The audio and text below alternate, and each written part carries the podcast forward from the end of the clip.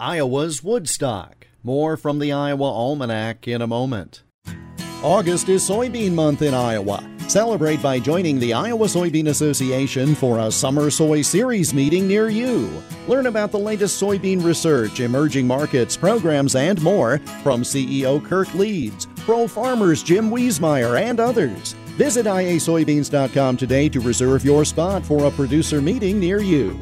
The Iowa Soybean Association, driven to deliver for Iowa's 40,000 soybean farmers, powered by the Soybean Checkoff. New York had Woodstock. Iowa had Wadena. Some 30,000 people attended the three day music festival.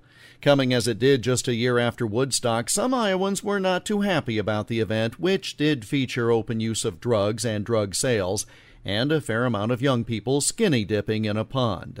Johnny Winter, REO Speedwagon, Little Richard, Iowa's Everly Brothers, and Mason Proffit were among those who performed. Walk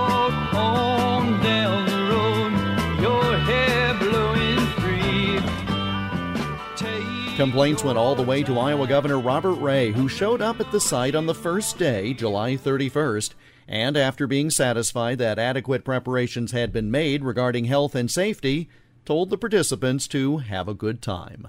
This came after Iowa Attorney General Richard Turner had gotten an injunction signed by an Iowa Supreme Court justice to block the event a few days before. The partygoers did not cause much trouble for the locals, but they did leave a lot of garbage behind that took a lot of cleaning up. The event was voted the top news story in Iowa that year by the Associated Press. The three day Wadena Rock Festival began on this date in 1970. And that's Iowa Almanac for July 31st. Follow us on Twitter at Iowa Almanac. I'm Jeff Stein.